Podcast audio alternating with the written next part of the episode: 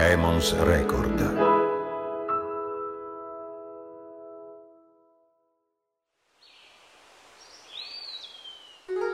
Yamato è l'antica parola che identifica il primo regno giapponese, quel nucleo di territorio da cui è nato il paese del Sollevante. Con Yamato vi porterò alla scoperta della sua cucina, della letteratura, dei manga, passando per i ciliegi in fiore, i samurai e il fruscio dei kimono.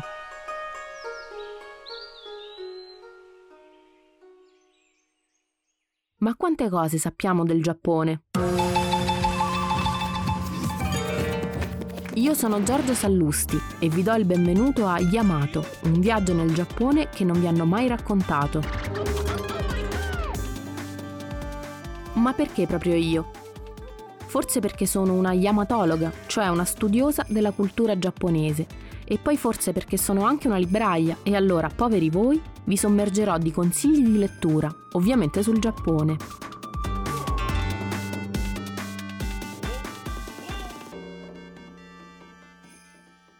Il Giappone compare già nel milione. Cipango, questo è il nome con cui Marco Polo chiama questa terra che resiste perfino all'invasione di Kublai Khan, nipote di Genghis Khan, fondatore dell'impero mongolo e conquistatore dell'Asia. Marco Polo descrive l'isola di Cipango come molto grande, ci dice che i suoi abitanti hanno la carnagione chiara, sono civili e di bell'aspetto. L'isola è indipendente da nazioni straniere e la sua terra è ricca di oro e pietre preziose. Per il gesuita Francesco Saverio, i giapponesi sono il miglior popolo tra gli infedeli, benché la sua missione di convertire gli infedeli giapponesi non ebbe poi un gran successo. Eppure, anche se i gesuiti non sono riusciti a portare l'Occidente in Giappone, il Giappone ha influenzato l'Occidente molto più di quanto si pensi. Senza le stampe ukiyo-e forse non avremmo l'impressionismo francese, e cosa sarebbero le fumetterie o la mia infanzia senza i manga? E allora, siete pronti per questo viaggio? In questa puntata parliamo di sushi. Non avete già un po' fame? Puntata 1. I giapponesi mangiano sushi? Sarà proprio vero che i giapponesi non mangiano poi tutto questo sushi? In parte sì, seguitemi in questa puntata.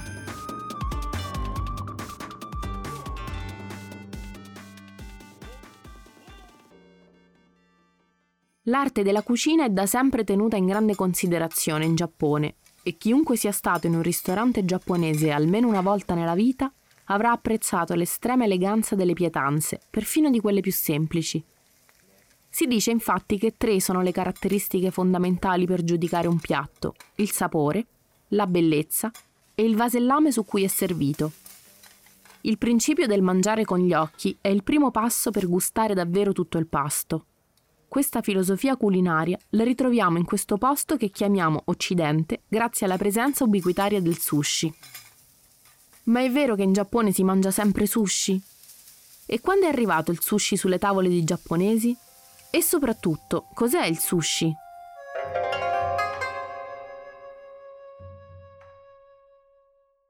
Il sushi è composto da piccole polpettine ovoidali di riso bollito e condito appena con aceto dolce, sulle quali viene poi spalmato un pizzico di wasabi grattugiato, che è il rafano, che dà un gusto piccante, e poi ancora vi si appoggia sopra una fettina di pesce, crudo o cotto, oppure una frittatina, oppure dei gamberi e così via. Il boccone si intinge leggermente nella salsa di soia ed è quindi pronto per essere subito mangiato. La storia del sushi va molto indietro nel tempo, le sue radici arrivano fino alla Cina antica, quando una preparazione con pesce e riso era adoperata comunemente in cucina. Proprio così viene importata in Giappone e entra a far parte della tradizione culinaria nipponica, col nome di Nare Zushi. Questo antico sushi consisteva in pesce, anche d'acqua dolce, conservato nel riso e lasciato fermentare per migliorarne la conservazione. Questa preparazione speciale la ritroviamo attestata in Cina già dal secondo secolo a.C. Ma allora, come siamo arrivati dal pesce fermentato ai gustosissimi bocconcini che mangiamo oggi?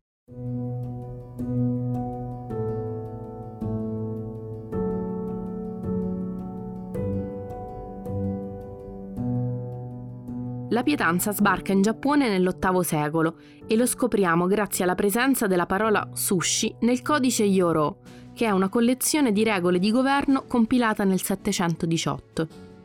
Questa collezione di regole andava da alcuni consigli di vita quotidiana alle regole di governo e, a quanto pare, anche a cosa si doveva mangiare.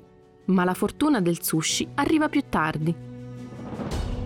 Nel XV secolo il miglioramento delle vie commerciali permette al pesce di viaggiare in tutto il paese, tanto da diventare un cibo su cui sperimentare nuove ricette. Ed è così che verso la metà del periodo Tokugawa, cioè a metà del Settecento, appare sulle tavole dei giapponesi più abbienti una nuova vivanda, lo shizushi, formato da pesce cotto e riso acidulo, pressati e serviti in una scatola di legno. Non vi sembra già una forma più familiare?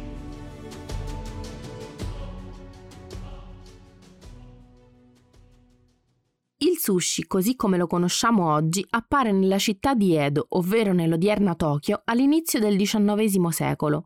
Lo troviamo già venduto sulle bancarelle in strada ed è molto popolare, esattamente come lo street food oggi.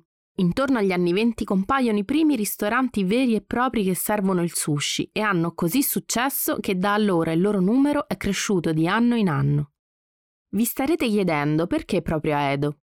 Intanto Edo, così come la moderna Tokyo, ha i mercati di pesce tra i migliori al mondo.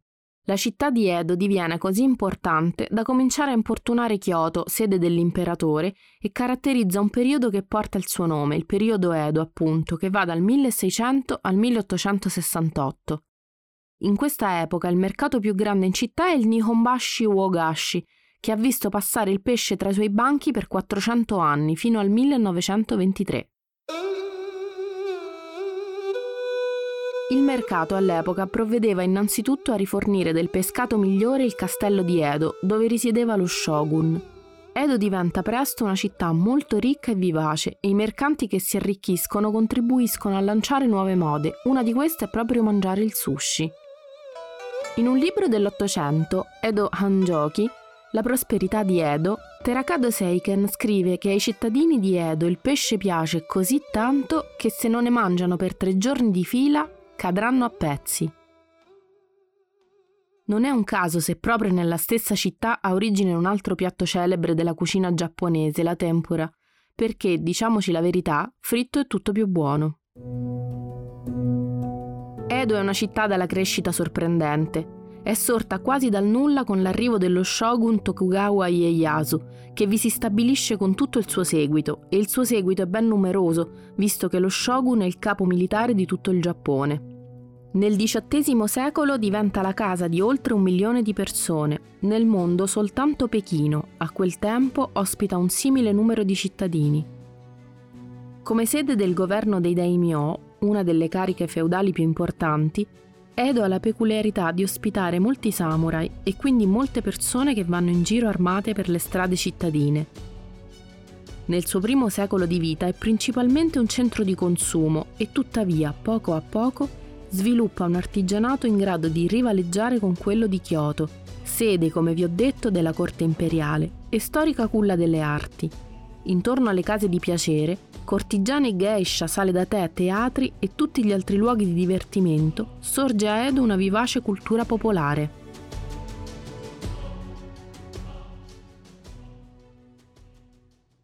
Proprio da questa vitalità culturale nascono nuove pietanze capaci di appagare i palati più raffinati della città, ed ecco il sushi che conquista un posto di riguardo sulle tavole dei giapponesi. Si dice che a creare il nigiri zushi, cioè il sushi preparato con le mani, nella forma in cui è possibile gustarlo anche oggi, sia stato Hanaya Yohei, conosciuto anche col nome d'arte di Yoshi, vissuto nella prima metà dell'Ottocento. Si dice che sia suo il famoso nigiri zushi allo stile di Edo, e cioè Edomae zushi. Questo chef è così lungimirante da cogliere i gusti dei suoi concittadini meglio di tutti gli altri, preparando un piatto che non solo è consumato ancora oggi nello stesso modo, ma che ha travalicato i confini del paese ed è arrivato ovunque, anche nei nostri piatti. C'è un'altra storia, una piccola curiosità. Si dice che a quel tempo il tonno non fosse così comune né ricercato. Ma nel 1832, evidentemente una buona annata per i tonni, o pessima se la guardiamo dal loro punto di vista, sembra che il pescato avesse raggiunto una tale quantità da avere tonno dappertutto e da ispirare Yoshi nella creazione di un nigiri sushi con fettine di tonno crudo appena intinte nella salsa di soia. Ecco che nasce il boom del sushi di tonno. E ora prendete la rincorsa perché faremo un lungo salto temporale.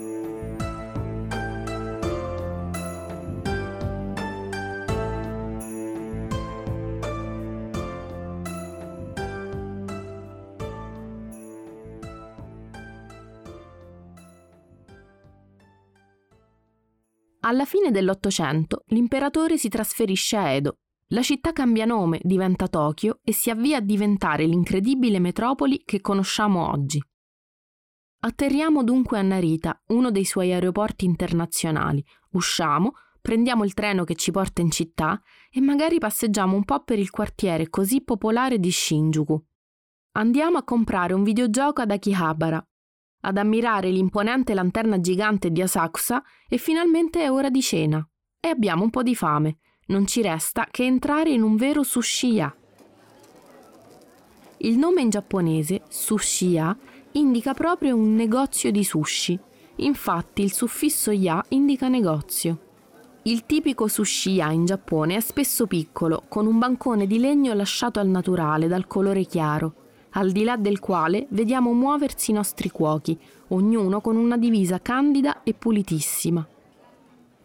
I cuochi di sushi sono affaccendati a preparare su richiesta degli avventori i bocconi di sushi desiderati.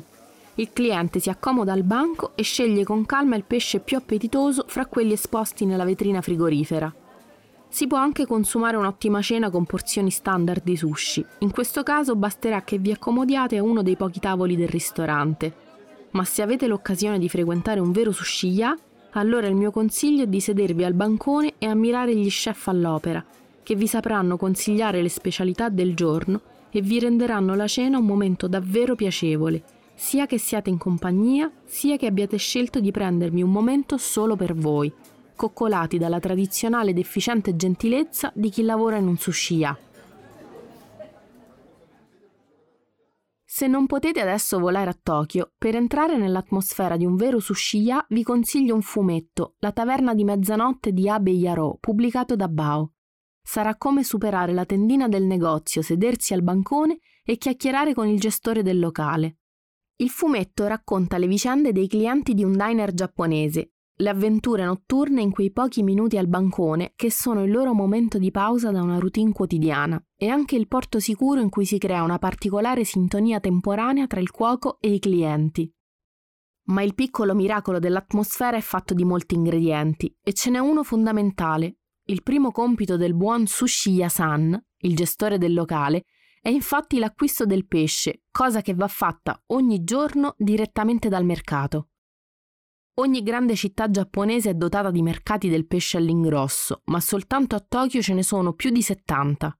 Dal 1923 al 2018 il mercato principale è stato quello di Tsukiji, in cui si vendeva il miglior pesce del pianeta. È un mercato con una lunga storia, costruito sulla foce del fiume Sumida nel 1923, quando il mercato di Nihonbashi, vi ricordate il famoso mercato di Edo, è stato distrutto dal grande terremoto di quello stesso anno.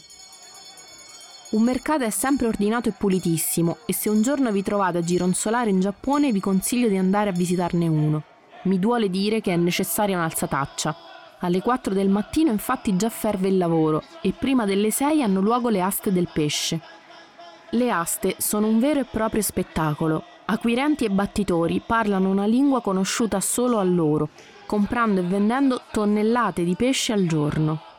A ottobre del 2018 il famoso mercato ittico di Tsukiji è stato trasferito sull'isola di Toyosu, una delle isole artificiali che compongono lo strano arcipelago nella baia di Tokyo, voluto dallo shogunato per difendere la città da eventuali attacchi dal mare.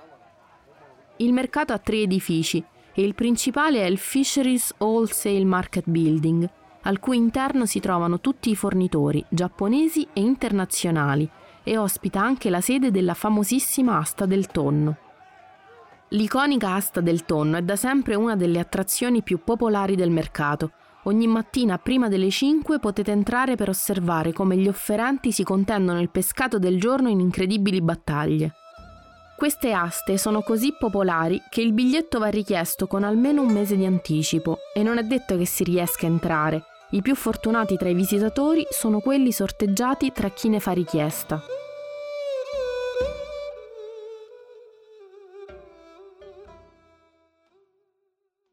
È possibile che tutta la concitazione dell'asta vi abbia messo un po' di fame. Niente di meglio allora di fare colazione con del pesce freschissimo in uno dei ristoranti del mercato.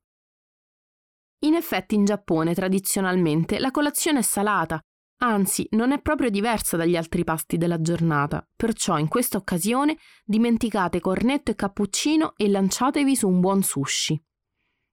Un consiglio, nei mercati scarpe comode contro il pavimento viscido e occhi sempre aperti. Non vorrete diventare ingombri fastidiosi in mezzo al traffico di carrelli pieni di cassette di pesce che corrono qua e là. Il mondo del mercato ittico è un universo complesso che vale la pena osservare. Studi antropologici hanno indagato i legami sotterranei, a volte molto antichi, che uniscono le famiglie, le ditte, i battitori d'asta, i compratori e tutti coloro che compongono il variegato popolo del mercato. Tutte queste persone sono legate le une alle altre da una intricata rete di rapporti sociali, in alcuni casi addirittura attraverso matrimoni, e questa cosa ci dà oggi la possibilità di cogliere un riverbero di quella che doveva essere la vita del cittadino giapponese che abitava la Shitamachi, la città bassa di Edo, così spesso rappresentata nei romanzi popolari e nelle stampe ukiyo-e conosciute in tutto il mondo.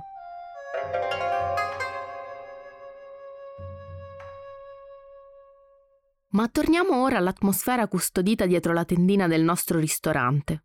L'esperienza deliziosa del vero sushi ya consiste nel fatto che ogni chef si dedica a pochi clienti, prepara due bocconcini di sushi, li dispone davanti all'ospite, spesso su una foglia di aspidistra che garantisce un effetto migliore di un freddo banale piatto, e accompagna il servizio con fettine sottili di zenzero sottaceto.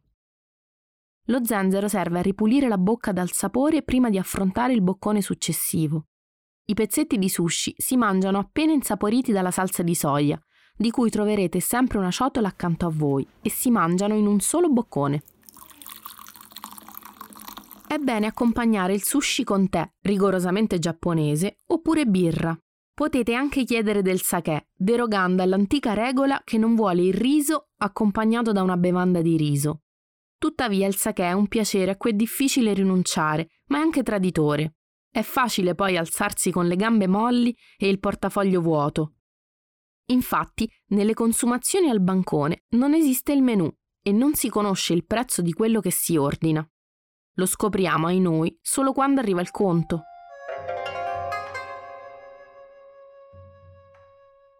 L'etichetta prevede che il sushi si possa mangiare con le bacchette o con le mani Anzi è facile indovinare se il cliente è un intenditore o un neofita, da come affronta il suo boccone.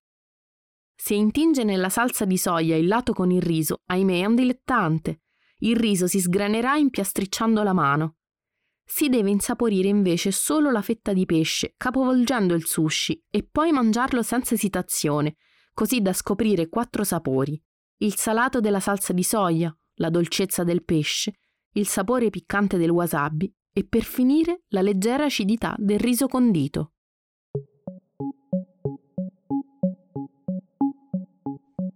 Agli inizi degli anni 90 i ristoranti giapponesi in Italia cominciano a moltiplicarsi, sia quelli di altissimo livello sia i numerosi all you can eat.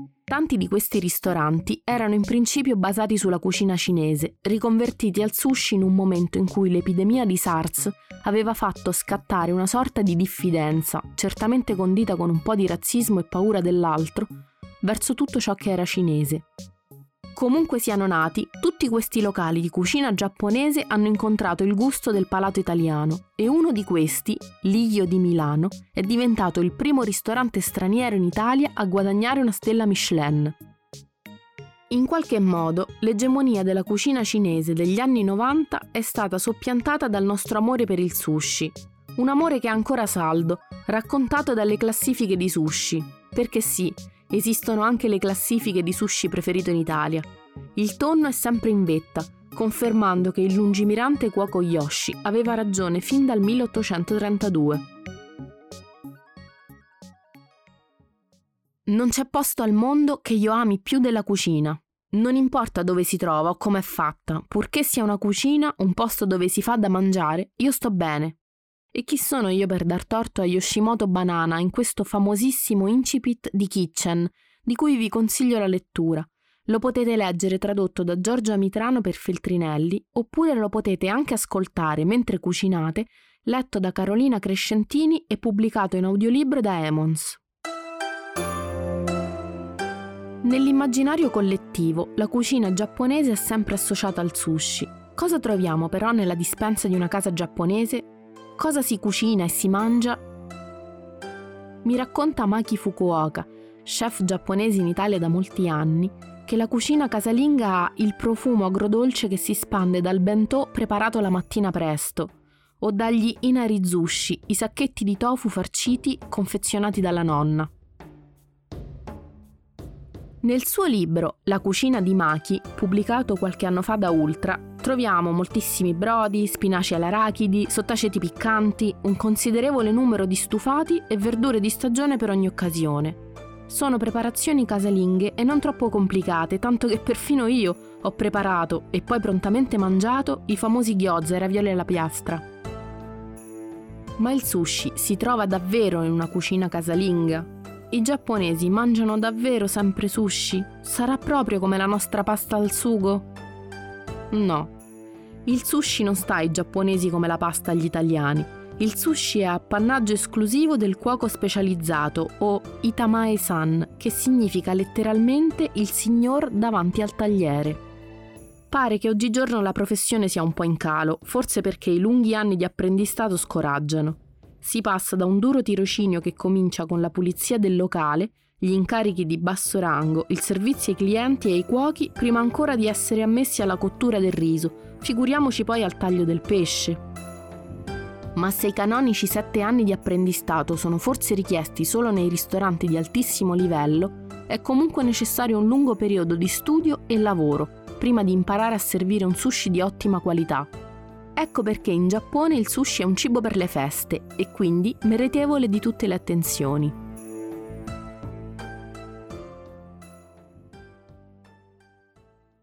Una forma di sushi casalingo però esiste ed è quello arrotolato nell'alga nori, il norimaki.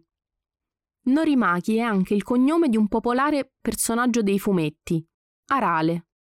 Nel manga Dottor Slump e Arale, creato dall'inossidabile Toriyama Akira, molti personaggi hanno nomi presi dal cibo. Anche suo padre e suo creatore, Senbei, è un rinomato biscottino. Se volete conoscere la storia di un famoso cuoco di sushi, vi consiglio di guardare Giro e l'arte del sushi di David Gelb, un film documentario sullo chef Ono Giro e sul suo leggendario ristorante Sukiyabashi Giro, nel lussuoso quartiere di Ginza a Tokyo, dove dagli anni 70 viene servito, si dice, il miglior sushi del mondo.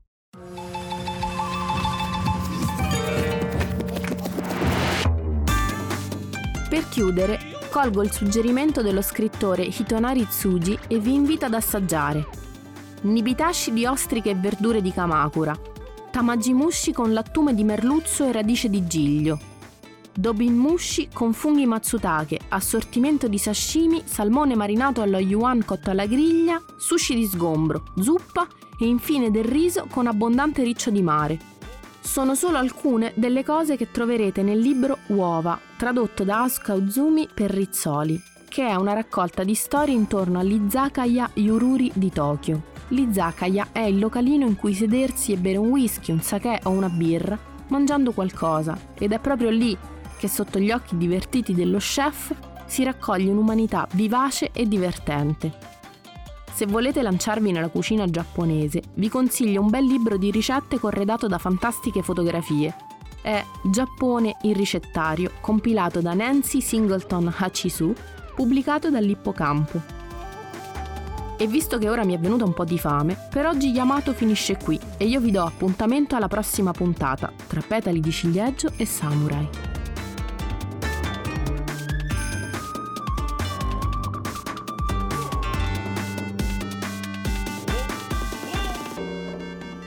Avete ascoltato Yamato di Giorgia Sallusti, un podcast prodotto da Emons Record. Regia Caterina Bocchetti. Studio di registrazione LRS Recording Studio Roma. Supervisione editoriale Caterina Bocchetti e Paolo Girella. Montaggio e post-produzione Fiammetta Castagnini.